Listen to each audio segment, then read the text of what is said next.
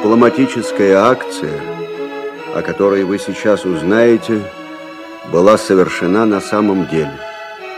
Причем суть ее изложена точно. Однако место действия, а также имена действующих в повести лиц несколько изменены. Время действия тысяча девятьсот девятнадцатый и тысяча девятьсот двадцатый годы.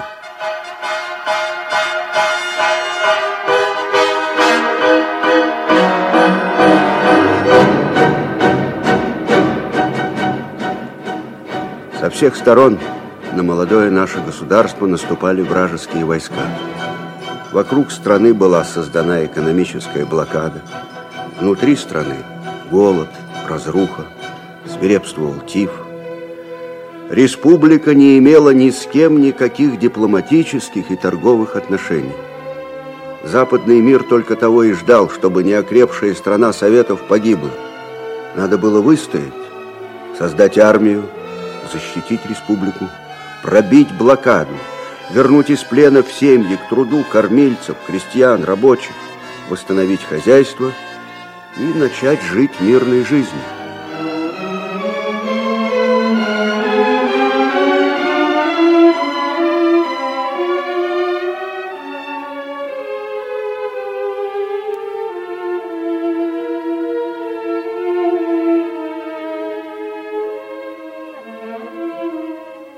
Кабинет Максимова в наркоминделе.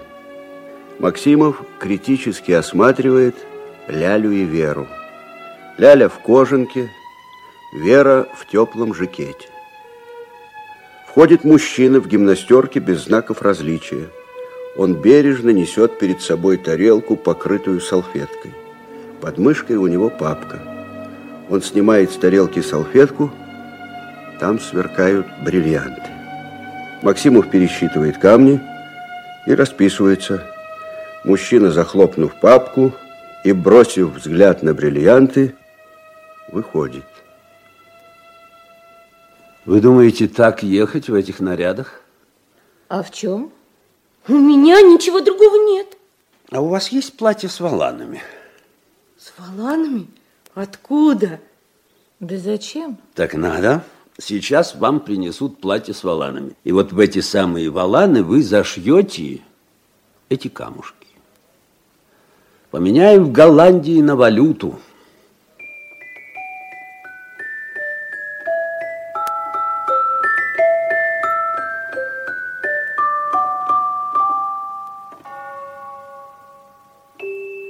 Яркий солнечный день.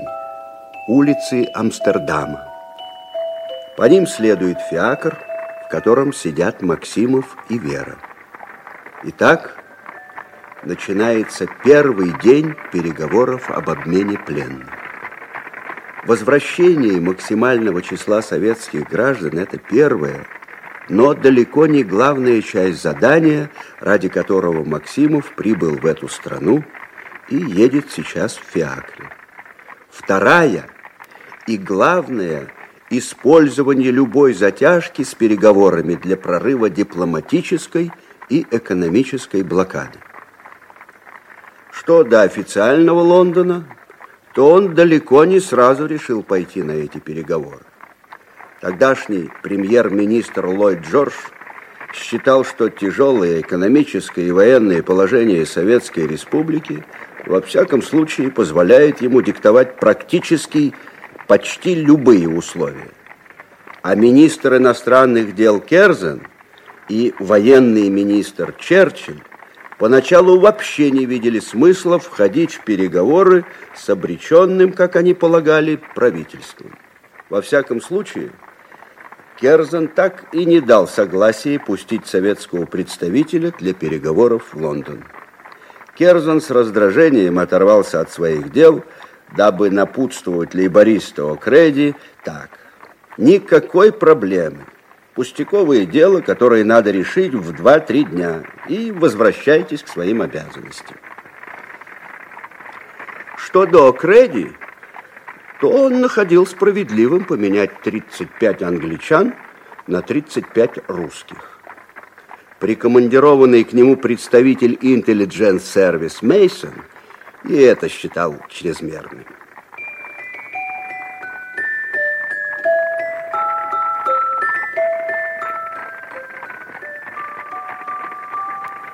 Фиакр, в котором сидят Максимов и Вера, катит по одной из фешенебельных улиц Амстердама к роскошному отелю «Империал». Здесь находятся апартаменты англичан.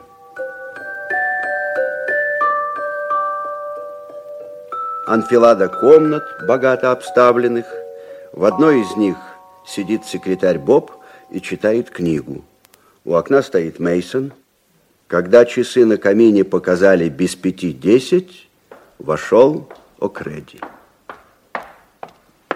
Здравствуйте, мистер Мейсон. Здравствуйте. Здравствуйте, Боб. Сидите, сидите, сидите. Слушайте, О'Кредди, может быть, заставим их ждать? Что это у вас, Боб? Ага. О, учебник русского языка? Да, сэр. Скажите, вы не знаете, как надо произносить вот эту букву? Похоже на шестьдесят один. А вы, сэр, тоже не знаете. Это «ы». Что? «Ы». Она так произносится, сэр. Это буква. Минуту. Приехали. И с ним его секретарша. Без полминуты десять. Они точны. Встретьте их, Мейсон. Хорошо. Вы, Боб, сядьте стенографировать тут. Хорошо, сэр. Переговоры будут вестись по-английски, так что ваш русский язык не понадобится. Есть, сэр. Как, вы говорите, произносится эта буква? «И». Это вместо «и», что ли? Нет, сэр. «И» у них тоже есть. О'Кредди с удивлением глядел на Боба, когда двустворчатая дверь распахнулась. Легкая заминка произошла в дверях. Пропустив вперед Веру, Максимов и Мейсон посмотрели друг на друга. Мейсон сделал рукой приглашающий жест. Максимов повторил этот жест. Мейсон также, но менее определенно. Максимов прошел первым. Здравствуйте. Прошу вас, господа. Обмен поклонами, рукопожатие. Максимов с удовольствием заметил, что О'Кредди и Боб приятно поражены привлекательной внешностью Веры. Как вы поживаете? Благодарю. А вы? Что? Спасибо. Как вы доехали, мистер Максимов? Превосходно. Как отель? Все в порядке. Не приступим ли мы к делу, мистер Максимов? Охотно, мистер О'Кредди, охотно. Правительство Его Величества рассмотрело ваше предложение об обмене тридцати пяти британских офицеров, находящихся в вашем плену. Мы решили пойти вам навстречу. Нам было нелегко организовать ваш приезд и размещение здесь, но... Мы готовы выслушать ваши конкретные предложения. Однако, поскольку вы сами отметили, что инициатива переговоров исходила от нас, очередь за вами.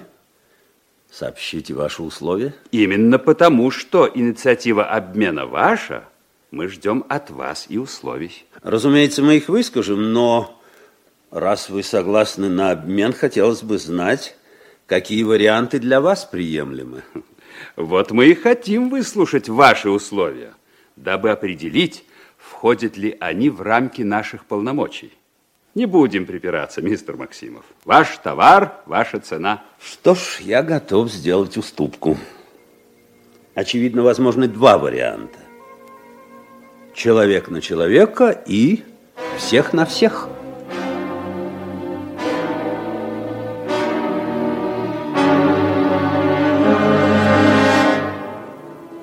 Какой из этих двух вариантов вам кажется предпочтительней? Мы не знаем точного числа ваших граждан, находящихся у нас в плену, а потому голова за голову, пожалуй, реальней. Но учитывая все трудности, которые пришлось преодолеть, чтобы эта встреча состоялась, желательно, чтобы обмен был радикальным, то есть чтобы к этому вопросу больше не возвращаться. В этом смысле вариант «всех на всех» имеет свои достоинства. То есть всех русских В английском плену на всех англичан в русском. Но у нас русских намного больше. В конце концов, чем больше вы отдадите нам военнопленных, тем от больших забот мы вас избавим. Вряд ли вам стоит об этом беспокоиться. К сожалению, приходится. Я хотел бы прочесть вам документ. Послушайте, пожалуйста.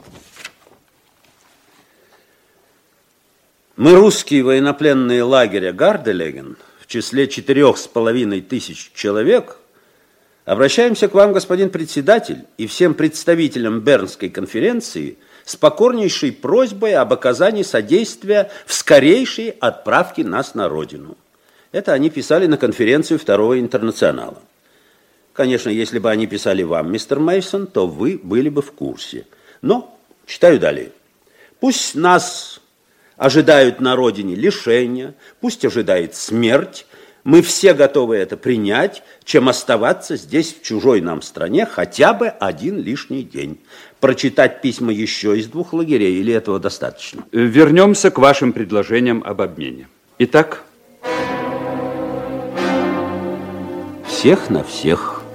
Менять так менять, не так ли? Вы настаиваете на своем предложении? Да. Вариант человек на человека нас не устраивает. В таком случае я вынужден буду потребовать перерыва для уточнения своих полномочий. Я только прошу ускорить по возможности это уточнение. Честь имею. До Прошу свидания. Вас, мисс. Всего доброго. Благодарю.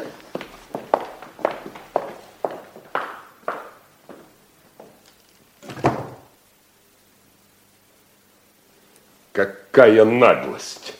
И это при их положении на фронтах. Семьи пленных офицеров не дают Керзону покоя.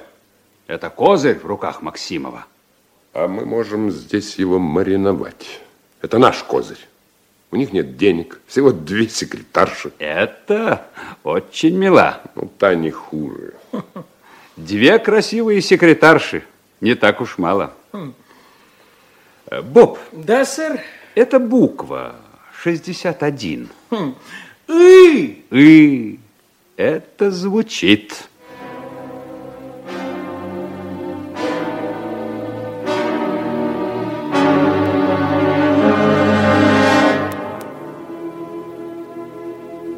Отель «Лебедь». Скромно обставленный трехкомнатный номер, две спальни и гостиная с граммофоном. Русских этот номер устраивал, и они остановились на нем.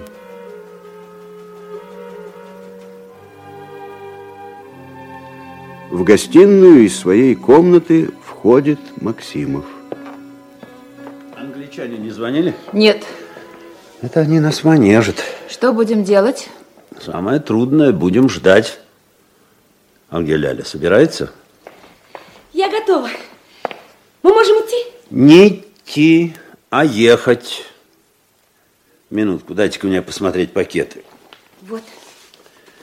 Так, во французское, в датское, в японское, в итальянское... А где меморандум английское посольство? Отослали утром с прочими. Представляю, какой у них начнется перезвон, когда они получат наши мирные предложения. Стоп, стоп, стоп. А шляпки купили? Да. Сейчас мы вам покажем эти сооружения. Ляля, демонстрируем. Ого! Вот. Такая мода. Вы сами этого хотели? Ну что, хорошо? Хорошо, хорошо. Отправляйтесь.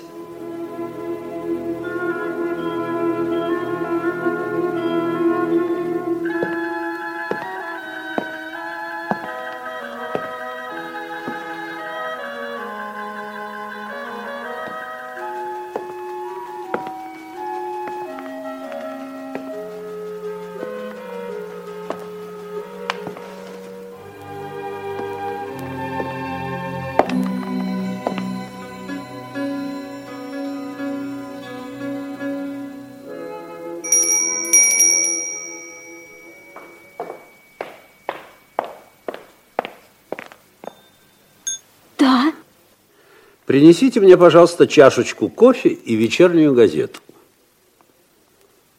Вы не понимаете? Ну, вот такую круглую маленькую чашечку. И я в ней буду вот так помешивать. Только, конечно, не пальцем, а ложечкой. Ага, вы говорите по-английски. Скажите прямо, мама не велела разговаривать со мной, да? Да нет, это не совсем так. Она боится чего-то. А вы? Ну нет, это не совсем так. А мы ей ничего не скажем. Кстати, этот красивый морской офицер, который здесь часто бывает, ваш жених, не так ли? Да. Очень хорош. А когда же он бывает на корабле? Все дни, кроме субботы и воскресенья. В эти дни все военные дома. У нас же все очень близко. Значит, в субботу и воскресенье войны быть не может. Хорошо бы в остальные дни. В остальные дни я занята. В гостинице? Не только. А именно? Ну, в понедельник я стираю. Как все голландки. Все стирают? Да. Дальше? Во вторник все женщины гладят. И королева тоже? Наверное. Ну, принцессы во всяком случае. Среда? В среду дети учатся неполный день, и мамы, и сестры гуляют с ними. Ну, хоть в зоопарк, например. Так, четверг? День репараций. Ну, как это, починка, да? Ах, вот оно что. Пятница? В пятницу вся Голландия моет окна. И генеральная уборка. Ну, а в субботу и воскресенье отдых. И так каждая неделя. Этому у нас в школе учат. Молодцы. У нас этого нет. Сделайте это у себя так. Ой, про кофе и газету я забыла. Бегу. Четверг, день починок. Нет, у нас это вряд ли привьется.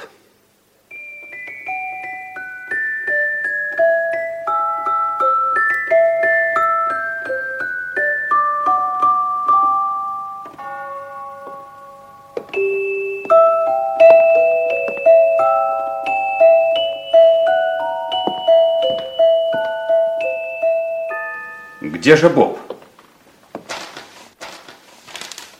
Что скажете, Мейсон? Читали? Ну, наконец-то. Главное в нашем деле уметь дождаться. Слушай, сэр. Боб. Да? Возьмите свой блокнот так. и пишите. Сначала все необходимые завитушки. Угу. Так. Теперь с абзаца. Слушаю. Мистер Керзон. Мистер Керзон. Мне кажется, Мне кажется, что наступление Деникина, наступление Деникина это удачный момент, удачный момент для того, чтобы... Написали? Пишу. Для того, чтобы предложить советскому правительству...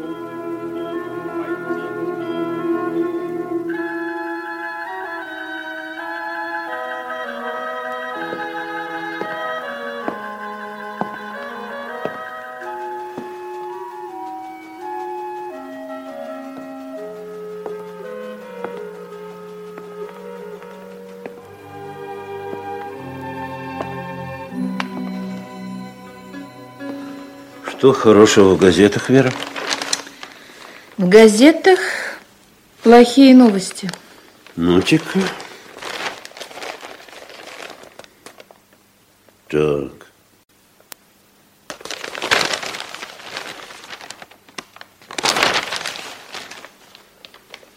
Да. А от О'Кредди так и нет никаких известий. Как в воду канул.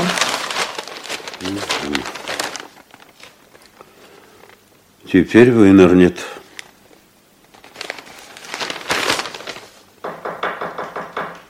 Дядя.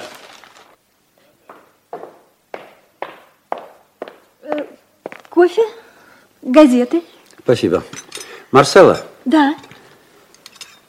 Будьте любезны, скажите, где здесь ближайшая аптека? Кто-нибудь заболел? Вызвать врача? Нет, нет, спасибо, врача не надо. А нужен адрес ближайшей аптеки. Зайдите, пожалуйста, в комнату к Ляле и дайте ей адрес. Хорошо. Вера, а я болен, понимаете? Уже несколько дней. Сердце.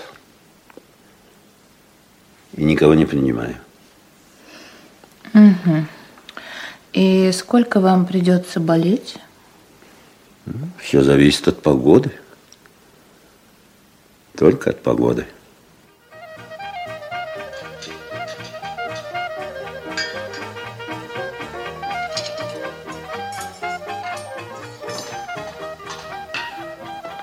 Здравствуйте, господин Мейсон.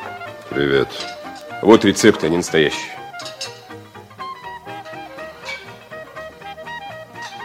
А врач? Тоже проверил вне подозрений.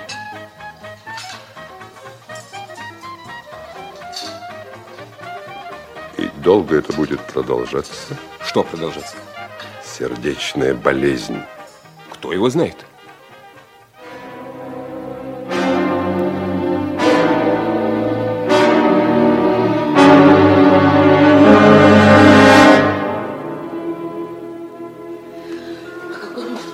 Наконец-то. Что так долго, Вера? Не было машины для шпиков. И чем кончилось? Ой, они нагло влезли к нам, и мы поехали вместе. Нужно было выйти. Не могли, шофер слушался их. Они задевали вас? Нет, молчали. Плохо, когда нет прав. Заявлю протест О'Кредди. Ляля, включите, пожалуйста, граммофон. Поставить Масне? Да, да.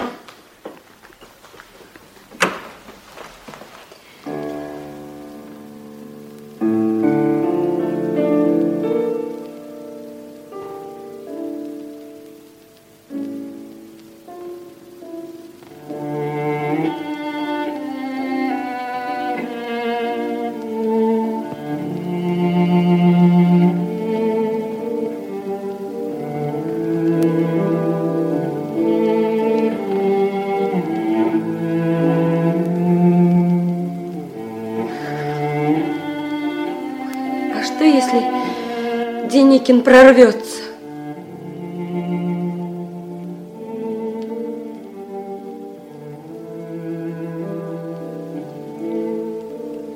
А вдруг англичане прекратят переговоры?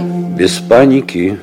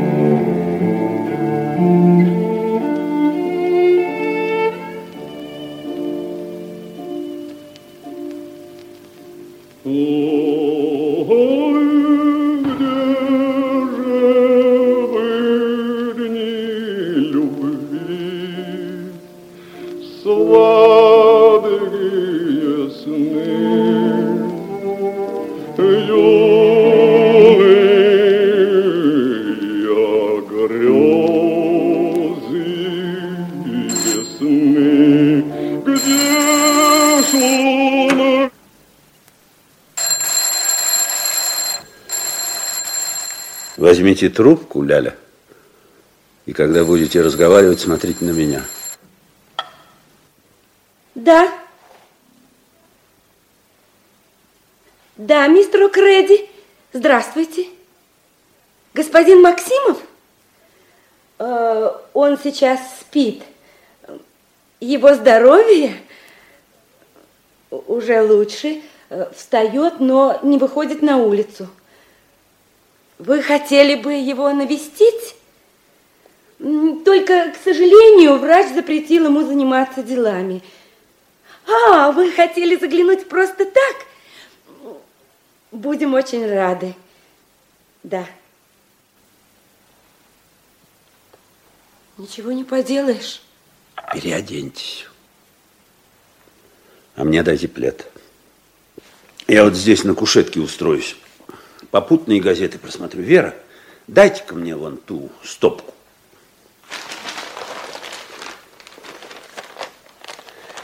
Ах, прогнозы, прогнозы. Как все любят быть пророками.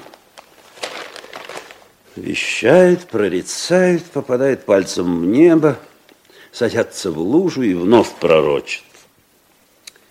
Хотите знать, чем отличается умный от дурака? Умный знает, кому и сколько сказать правды. Господин О'Кредди, добрый день. Добрый день. Добрый. Проходите, пожалуйста. Прошу вас, мисс Вера. А это вам, мисс Ляля. Спасибо. О, откуда такие волшебные цветы? С аукциона в Алсмейре. Это час езды от Амстердама. Ну, что нового, мистер Максимов? В каком смысле? В сердечном. А, лучше. А у вас что нового? Вы имеете в виду... Все, что угодно.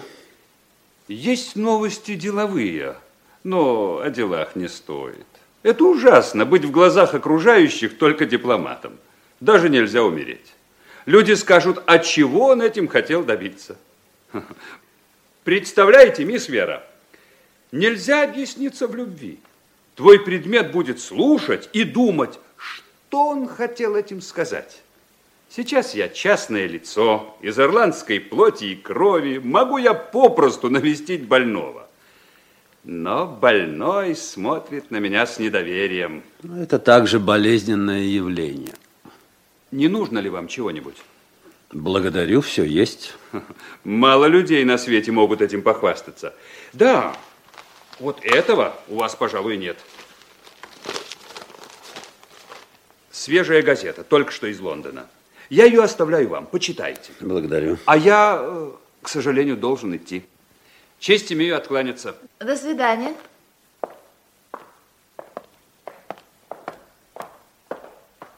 Спасибо за визит. Ну-ка посмотрим. Газетка, газета. Ничего особенного. О. В связи с затянувшейся болезнью мистера Максимова в Амстердаме сообщаем полученный нами из достоверных источников текст его последнего сообщения в Москву. Так, дальше. Прошу незамедлительно поставить меня в известность о первом же, пусть самом незначительном успехе на любом из фронтов. Моя вынужденная болезнь, во-первых, стесняет мои действия, а во-вторых, может грозить срывом переговоров. Ой, наша шифровка. Кто посылал? Я. Слово в слово. Ой, я ничего не понимаю. Ладно, перестаньте. Ой.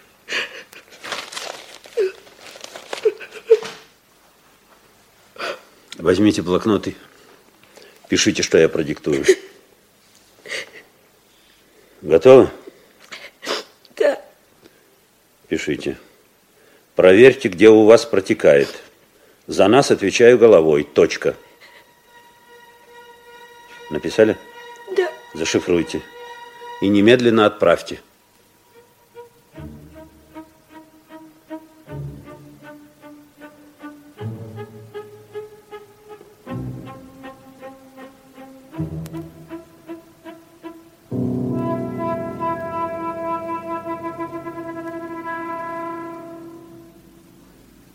Зима тысяча девятьсот девятнадцатого года. Улица Амстердама, около отеля «Лебедь». Несколько журналистов дежурят у подъезда. Время от времени они задирают головы и смотрят на окна пятого этажа, где проживает Максимов. Они надеются, что рано или поздно либо Максимов, либо кто-то из его секретарей выйдут. Максимов знает, с прессой надо быть осторожным, но лучше не избегать ее. Он и не избегает. Заметив журналистов, он решает пойти навстречу их интересам. А, мистер Максимов, мистер Максимов, мистер Максимов, здравствуйте. Здравствуйте. Здравствуйте. А знаете, господин Максимов, в интервью на улице есть, конечно, свои неудобства, трудно записывать, но есть и своя прелесть – отсутствие официальной обстановки. Ну, для меня такое интервью – сочетание приятного с полезным. Моцион и контакт с прессой. Великолепно, великолепно. Что же из них вы находите более приятным? Контакт с прессой, разумеется. Прекрасно. Скажите, мистер Максимов, как все-таки вы прокомментируете сегодняшние сообщения в газете? Вы опровергнете его или подтвердите? Я бы предпочел третий выход, промолчать. Это ваше право, но мы-то обязаны говорить, и вам, надеюсь, не безразлично, что мы скажем. Наоборот, мне очень важно, важно, чтобы вы откликнулись на это сообщение. Да, вы можете не сомневаться, откликнемся, но что нам сказать от вашего лица? Если будете так любезны, напишите. Максимов предпочел промолчать. Так, ну за вас тогда могут высказаться англичане. Что ж, если людям нравится сочетание неприятного с бесполезным, это их дело. Еще один вопрос для нашей газеты. Да, пожалуйста. Вне политики. Что вы можете сказать об Амстердаме? О, чистый город. Единственный грязный человек... Вон едет на велосипеде, трубочист. Да и та грязь особенная. Вот именно, на да. Новый год у нас обычай. Да, да. Все голландцы стараются, чтобы трубочист помазал их сажей. И, и платят и за платят. это. Да. Такова традиция и примета. Считается, к счастью, задуманное сбывается. Обязательно. Мне нравится, мне нравится этот обычай. Я им воспользуюсь под Новый год. А что же вам нужно для счастья, мистер Максимов? Хлеб для моей страны. В неограниченном количестве. Можно опубликовать это пожелание в газете? Нужно.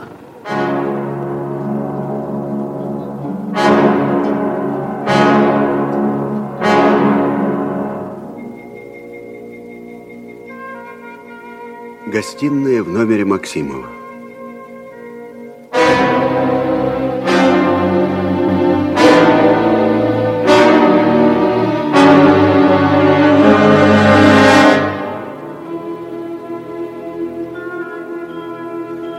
Зимний солнечный день. Вера готовит круглый стол к совещанию. Раскладывает листы бумаги, карандаши. Кладет папку с документами около одного из кресел. В комнате девушек стучит на машинке Ляля. В своей комнате Максимов заканчивает завязывать галстук. Часы показывают без трех минут десять.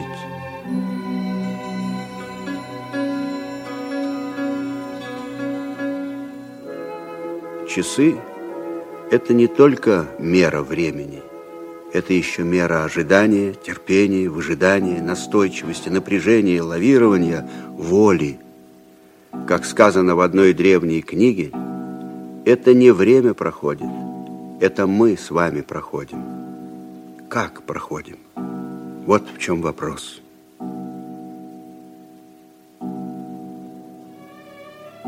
Максимов приглаживает щеткой волосы, надевает пиджак и выходит в гостиную. Оглядывает приготовленный стол.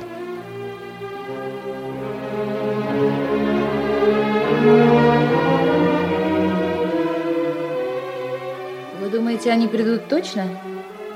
Мы должны быть готовы точно. Ляля, список медикаментов готов? Заканчиваю. Опоздают или не придут совсем? Встаньте-ка у окна и дайте знать, если они появятся. В конце концов, это невежливо. Ничего подобного. Это как игра в шахматы. Противник думает над ходом, обдумывайте свой и поменьше эмоций. Сколько же мы их будем ждать? Как вы думаете, чем отличается умный от дурака? Дурак считает, что знает все. десять часов восемнадцать минут. Наконец-то пожаловали. Вот, а теперь мой ход. Я одеваюсь и через свою комнату ухожу. Скажите им, что я вышел погулять буквально минуту назад. Когда придете? Через двадцать минут. И чтобы без упрека в голосе. Прошу вас. Благодарю. Но господин Максимов вышел погулять. Погулять? Да. Странно, что вы не встретились. Но разве мы не условились о встрече на сегодня утром? А, неужели мы что-то перепутали? Сейчас десять часов двадцать минут. Ляля, на какой час мы договорились с мистером Мейсоном? На десять часов. К сожалению, мисс Вера, мы чуть-чуть задержались. О, пустяки. Всего на двадцать минут. Но... Наша вина, наша вина. Мы можем подождать? Конечно. Прошу вас, садитесь. Благодарю. Не хотите ли кофе, мистер Мейсон? Нет, спасибо. А я выпью чашечку. Спасибо. Я, пожалуй, заведу граммофон. Думаю, вы не будете возражать?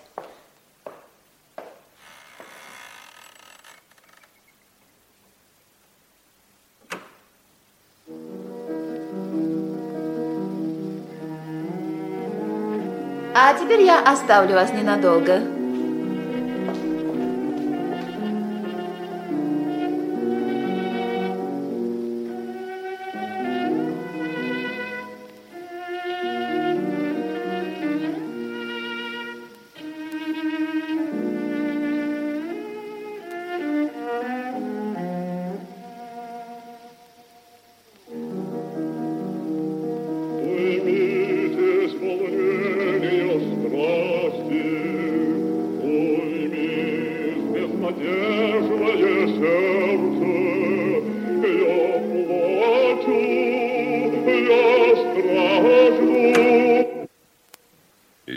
Собираетесь его ждать?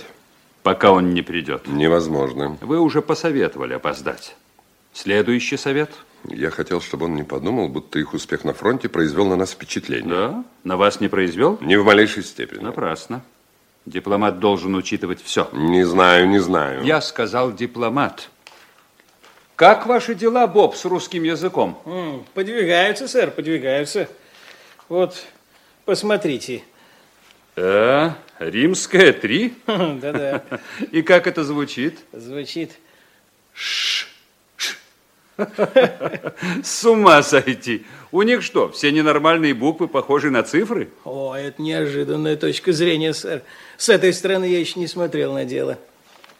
О, смотрите, еще одна, сэр, похожая на цифру. Надо только взять римское три и приделать к нему хвост. Вот смотрите. А ну, произнесите. Произносится, произносится ща. Щи. Есть такое русское кушанье. Первое и второе вместе. Что скажете, Мейсон? Ща. Мейсон машет рукой, резко поворачивается и возмущенным жестом показывает на часы. На циферблате без двадцати минут одиннадцать. И одновременно распахивается дверь. Входит Максимов. Он успевает заметить жест Мейсона и, оценив его, широко и благодушно улыбается. Снимает приветственно шляпу. Прекрасная погода в Амстердаме. Здравствуйте, господа. Добрый Прекрасный. день. Здравствуйте. Здравствуйте. Здравствуйте. Но, к сожалению, из-за этой погоды мы потеряли массу времени. В мире ничего не теряется, если верить закону сохранения энергии. Одни теряют, другие находят, но все к лучшему. Я, собственно, и погулять-то вышел. Сердце. Но теперь все в порядке. Жаль, что, несмотря на ваше недомогание, журналисты досаждали вам. Да, они и мертвого не оставят в покое. Ну, нас почему-то, хотя мы были здоровы, они не тронули. В самом деле, почему? Очевидно, вы чем-то питали их любопытство. Вы так думаете? А что мне остается думать? Вы правы, что вам еще остается думать. Не вижу ничего смешного, О'Кредди. Вот вы и не смеетесь. Прошу, господа, садиться. Прошу вас. Мистер Максимов, уже некоторое время назад мы располагали мнением Лондона и готовы были вам его передать, если бы не ваша болезнь. Как я и предполагал, ваше условие было оценено в Лондоне как чрезмерное. Нам пришлось приложить немало усилий, чтобы представить вашу позицию, поверьте, в наиболее приемлемом виде. В результате, дабы не затягивать переговоров, я могу предложить обмен тридцати пяти британских офицеров на архангельских заложников, увезенных нами при эвакуации с севера.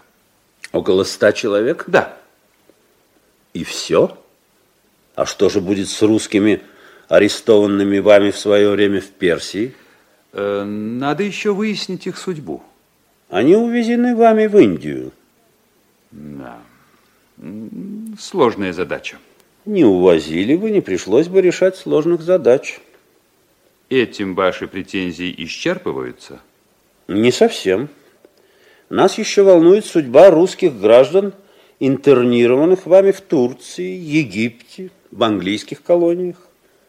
Просто страсть какая-то увозить чужих людей.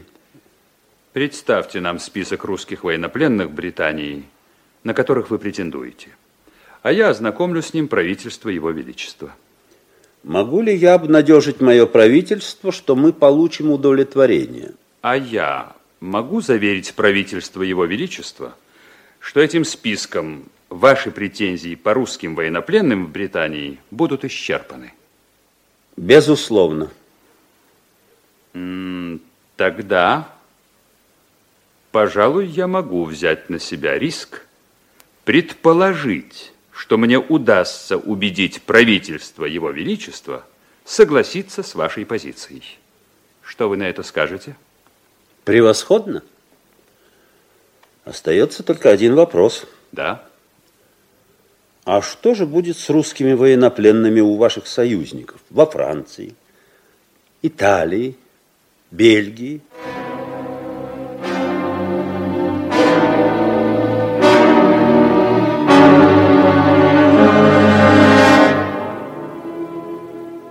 Но это вам надо выяснить у них непосредственно. К сожалению, у нас нет с ними ни малейших контактов. Я уже не говорю о Германии, которая не была вашим союзником. Впрочем, большое количество русских военнопленных бежало из Германии в Данию, не менее десяти тысяч.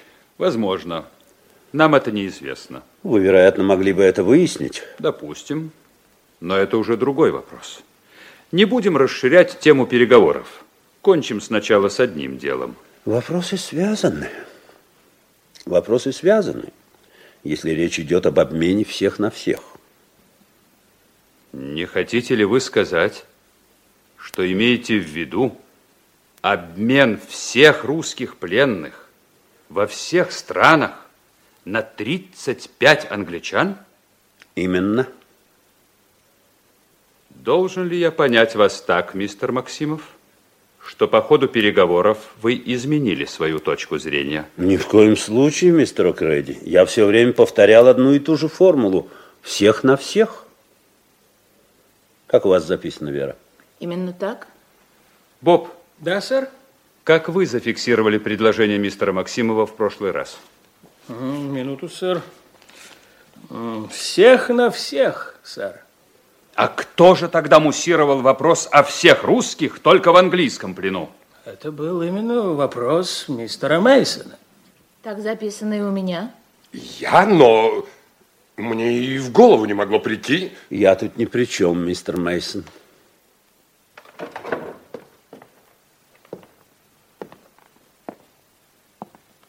Как вы понимаете, на таких условиях я, конечно, не имею полномочий вести переговоры. Тогда, может быть, придется эти полномочия запросить?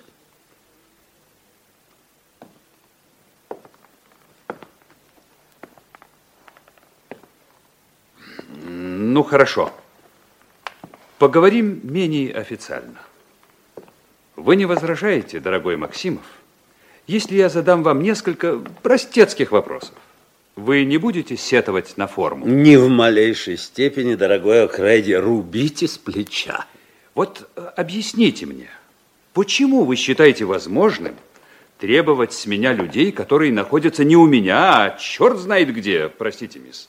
А потому что у меня нет черт знает с кем никаких отношений, а у вас есть, простите, Вера. Но это суверенные державы.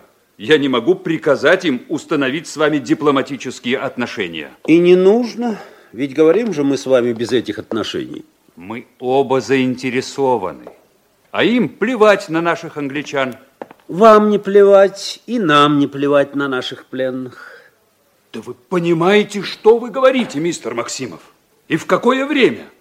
Сейчас, когда ваша страна находится при последнем издыхании, вы ставите нам такие условия. Моя страна находится при последнем издыхании уже два года. Так пишет ваша пресса. Вздор. Пожалуйста. Власть большевиков шатается. Это официоз Дели Chronicle от семнадцатого ноября семнадцатого года. А вот Daily News от двадцать четвёртого ноября семнадцатого года. Большевистское правительство обречено.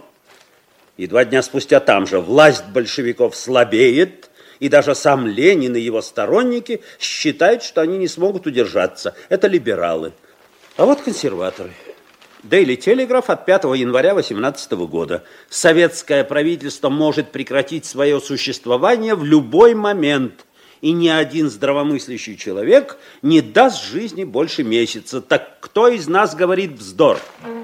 Такой обмен немыслим. Все зависит от точки зрения.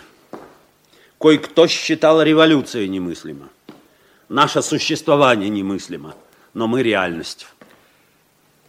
Ваши условия окончательное, мистер Максимов? Да, мистер О'Кредди. Вы завели переговоры в тупик. Напротив, прояснил обстановку. Я вынужден буду потребовать перерыв.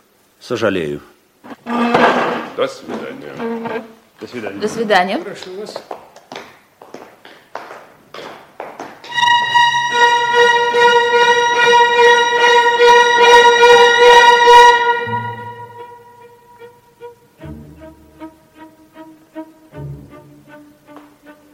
Вера, берите блокнот, пишите. Выслушав наши условия, англичане вторично прервали переговоры.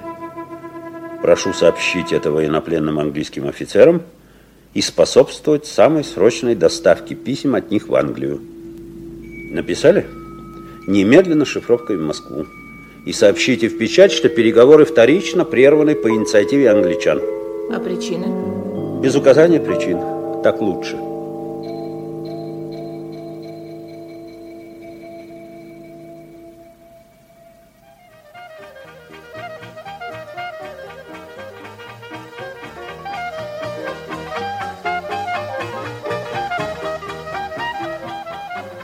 Ресторан отеля «Лебедь». За столиком сидят Максимов и французский дипломат. Ваше приглашение, месье Максимов, очевидно, нужно рассматривать в связи с посланным вами меморандумом, не так ли? Я имею в виду эти ваши мирные предложения.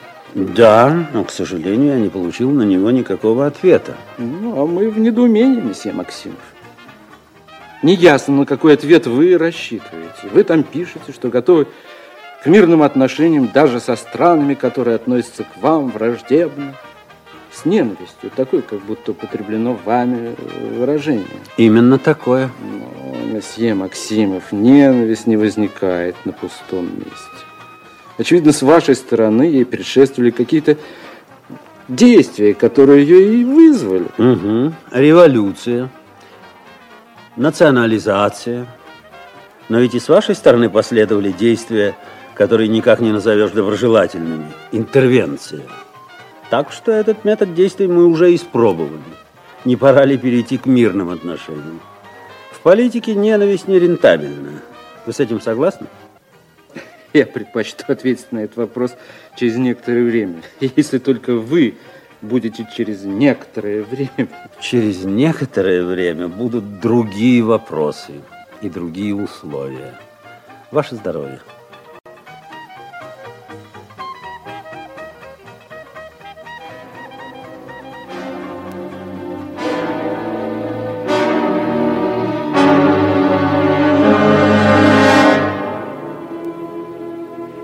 Гостиная в номере Максимова. На часах без семи минут десять. Обстановка сходная с той, что была на прошлой встрече. Также подготовлен к совещанию круглый стол. На нем лежат листы бумаги и отточенные карандаши.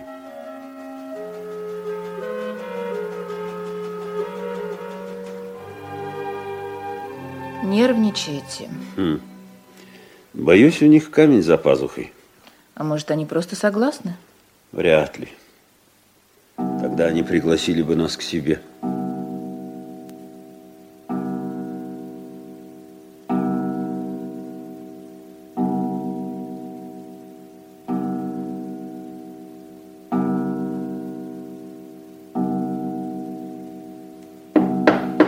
Да-да, войдите.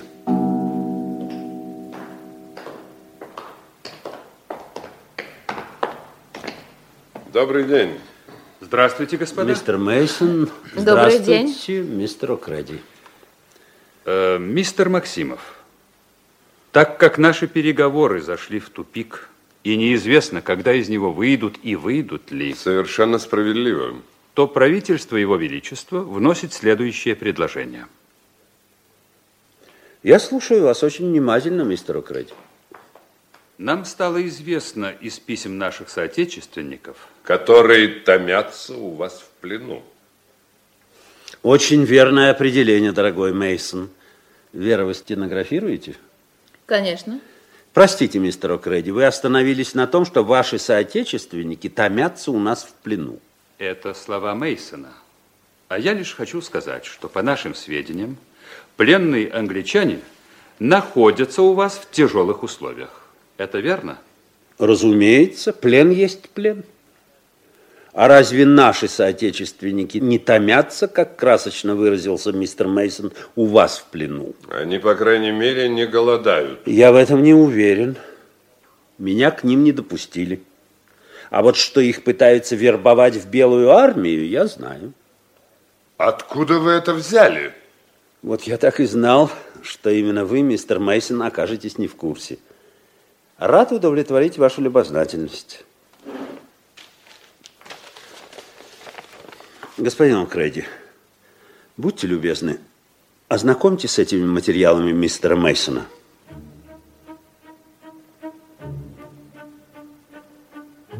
Что же, заглянем и мы в эти бумаги. И что прочтем? Текст радиограммы, которую наркомендел Чичерин послал всем правительствам мира.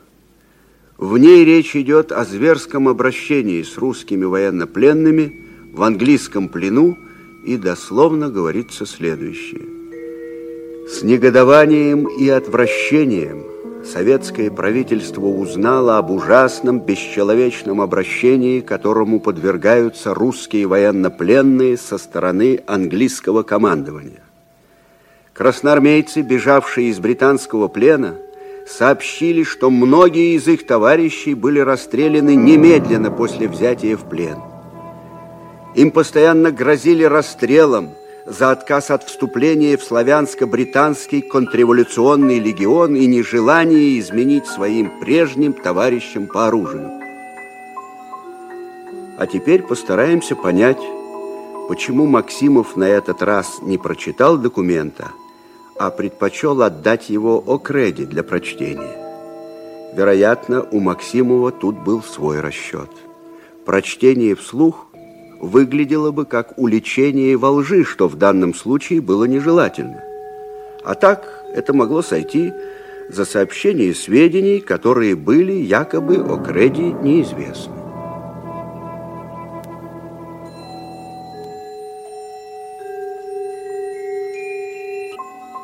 Вы можете оставить этот документ себе, господа, для памяти и для информации. Если же вам понадобятся подробности, то...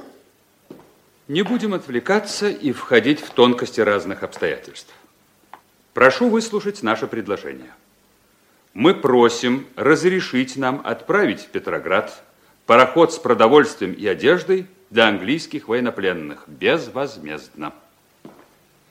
Еще я хочу добавить, что имею указание сообщить правительству Его Величества незамедлительно любой ваш ответ, положительный, отрицательный или неопределенный.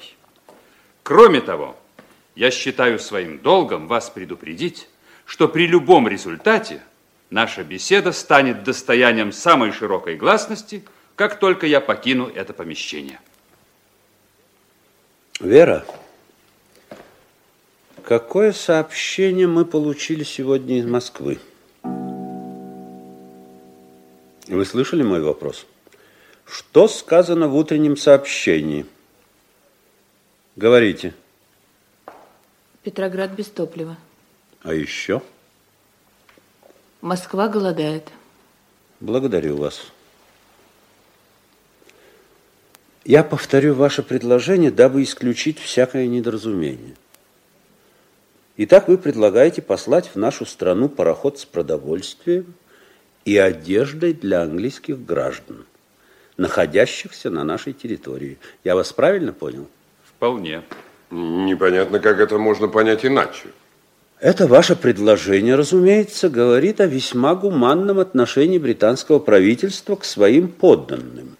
И иного толкования тут быть не может. Совершенно справедливо. Но, как вы уже слышали, положение у нас в стране сложное. Население голодает. И приход в Петроград парохода с продовольствием и одеждой для английских граждан, в то время как советское население голодает и нуждается в одежде, несомненно, вызовет большое возмущение среди широких масс. Народ, общественное мнение не поймут такого шага своего правительства.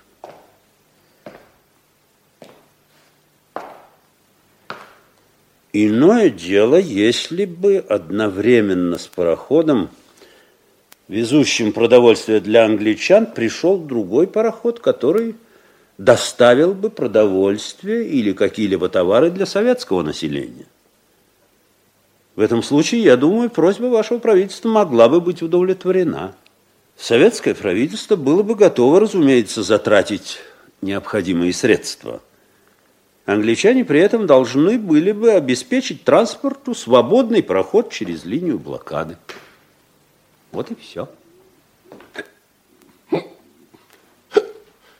Про... Простите, я лучше выйду. Да, идите, Мейсон. Боб остается? Он только запишет и тоже идет. Да, сэр. Пишите, Боб. Слушаю, сэр.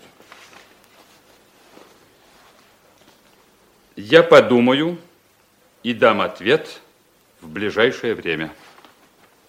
Все. Идите, Боб. Есть. Подождите меня оба внизу. Хорошо, сэр. Хорошо. Будьте здоровы. Ничего, ничего, это пройдет, мистер Мейсон. Хотя известен случай, когда один человек икал несколько лет. Вторым человеком, очевидно, будет Керзон, когда я сообщу ему ваше контрпредложение. Не хочу скрывать, мистер Максимов, я не ожидал такого ответа. И я не ожидал. Скажу прямо, вы мне симпатичны. И вы мне. Но такого... Нахальства, вы хотите сказать. Продолжайте, не стесняйтесь. Но такого я еще не видывал. Мисс Вера, я хотел подарить это вам. Но теперь... Цветы мне? Спасибо. Вы позволите мне передать их Вере? Разумеется. Да, трудное дело революция. Я-то понимаю ваше бедственное положение. Но как разжалобить Керзона? Керзона не знаю. А вот Ллойд Джорджа берусь. У вас сейчас экономический кризис. Это все знают. Вам нужен рынок сбыта. Могу предложить феноменальной емкости. Уж не ваш ли? Угадали. А чем будете платить? Керенками? Дензнаками? Не беспокойтесь, золотом. Вот возьмите этот пакет. В нем наши конкретные предложения. Устраивает? Теперь хоть есть... С чем поехать в Лондон? И еще спросите их там, не согласятся ли они дать нам пять миллионов валюты. В обмен на золото, разумеется. Всего-навсего пять миллионов. Кажется, я тоже сейчас начну икать. Дать воды? Из ваших рук с удовольствием. До свидания, мистер Максимов. Я дам о себе знать, если, оказавшись между Ллойд Джорджем и Керзоном, останусь жив. Привет обоим.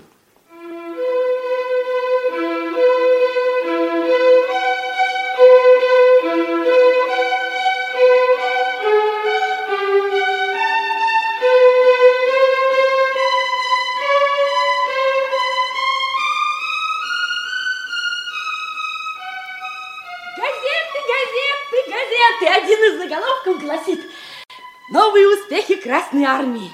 После разгрома Единича разгром Колчака. А вот смотрите, смотрите, ваши фотографии с журналистами на да. первой полосе, да. Ой, на улице такой дождик. Так, посмотрим правду. Все на борьбу с цепняком, все на борьбу с разрухой транспорта. Так, а что тут? Председатель фабрично-заводского комитета фабрики Хлудовых Иван Иванович Селиванов, будучи в нетрезвом виде, совершил кражу ремня на фабрике. Ввиду этого Егорьевская организация эр ка пэ постановила исключить Селиванова из своей среды и передать его революционному трибуналу. Таким в партии не место. Ну что ж, правильно. А любопытно, что делается в театрах. Большой Лебединое озеро. Малый стакан воды. Показательный Помелла. Художественный Царь Федор. Камерный Покрывало Пьеретты. Корж Джентльмен. Никитский Гейша. Ну и ну. Интересно, с чем приедет О'Кредди из Лондона? Думаю, будет покладистей. А, кстати, почему вообще эти переговоры происходят не в Лондоне? Не надо было бы ему никуда ездить? Меня не пустят в Лондон. Я там сидел. Где сидели? Ну, где обычно сидят? В тюрьме. Ой, за что? За дело. Шучу, шучу. Ой. Я был политэмигрантом в Лондоне. И сразу же после Октябрьской революции собирался вернуться в Россию.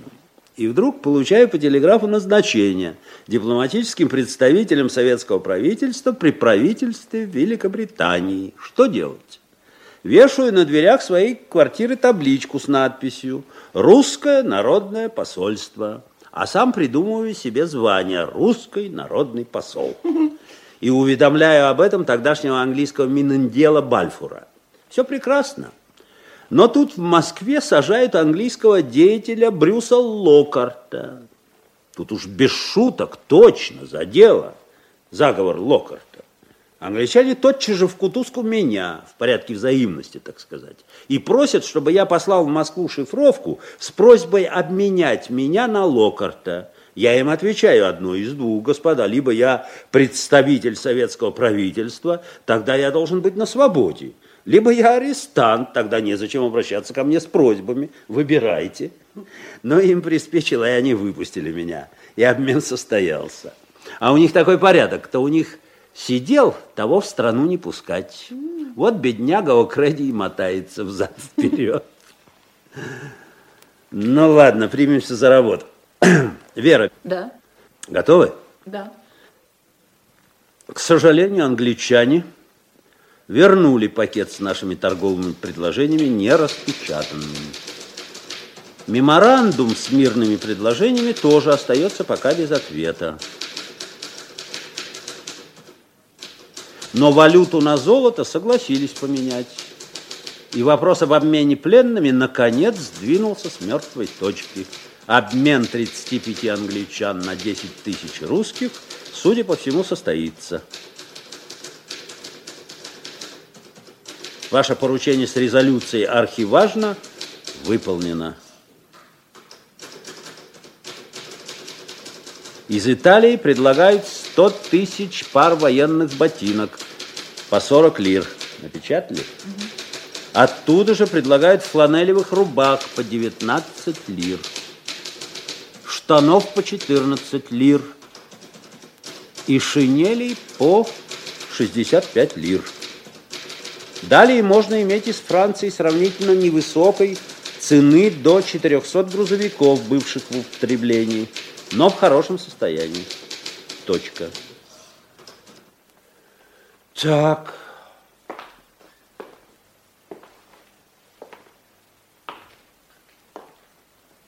Абзац. Сегодня утром состоялась встреча с О'Кредди. Он заявил мне, что его правительство согласилось предоставить пароход для транспортировки наших интернированных, причем безвозмездно. Последнее обстоятельство О'Кредди подчеркнул и дал понять, что ему весьма желательно чтобы мы отметили их инициативу в этом вопросе. В ответ я заверил, что у нас нет оснований об этом умалчивать. Успеваете? Да. Затем, сильно волнуясь, Мейсон выразил надежду, что британские офицеры будут отправлены в целости и сохранности, и спросил, сознаем ли мы в связи с этим серьезность положения. Я ответил, что у нас достаточно воображения, чтобы представить все последствия каких-либо нарушений соглашения с любой стороны. Точка. Максимов.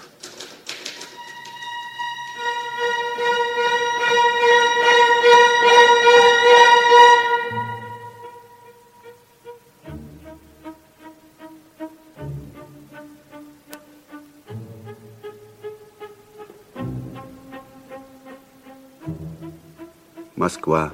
Ночь. Наркомат иностранных дел. В большом кабинете в углу стоит рояль.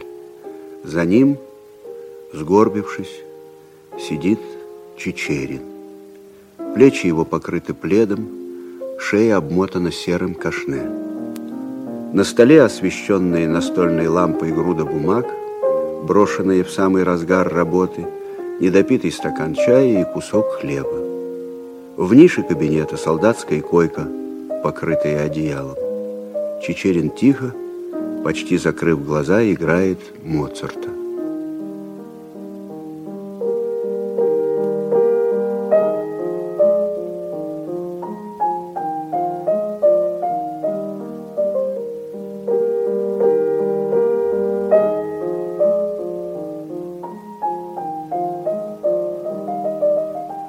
Стук в дверь. Чичерин не прерывает игры. Возьмите. Пожалуйста, от Максимова, срочное. Давайте сюда. Так? Так, так, так, так.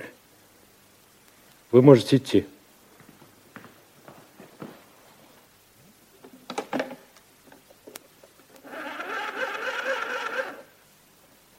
Попрошу вас, товарищ два ноль пять. Владимир Ильич, пришла депеша от Максимова. Да-да, все как задумано. Да, и это. Ну, почему же? Я тоже смеюсь. Просто не так громко, как вы. Ну что же, будем считать, первый шаг сделан. Нет, нет, нет, Максимова в Англию не пустят. А что же, Красин, кандидатура подходящая. Спокойной ночи.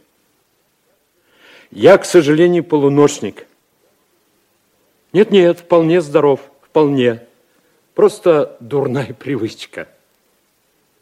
Надежде Константиновне мой поклон.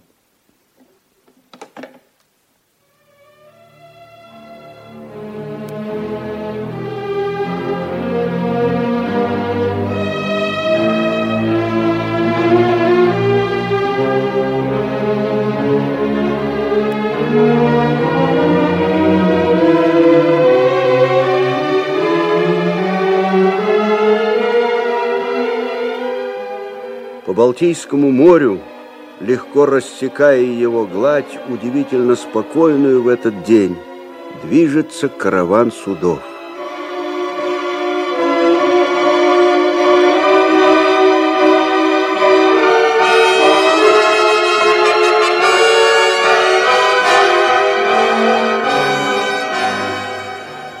На палубах кораблей стоят, ходят группами люди. Это возвращаются на родину интернированные. Их истощенные, измученные лица сейчас оживлены, все ближе и ближе берег, отчая земля.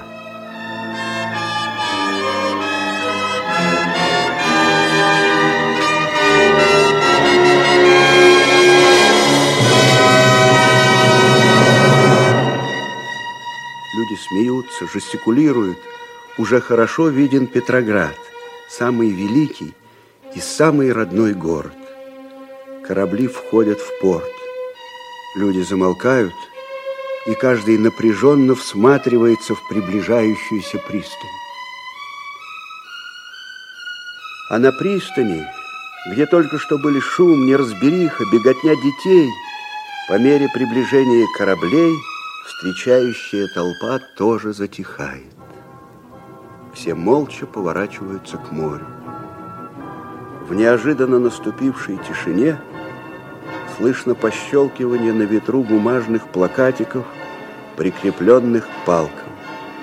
Их держат над головой некоторые встречающие. На каждом плакатике написана фамилия. Так легче и быстрее приезжий найдет своих родных и близких.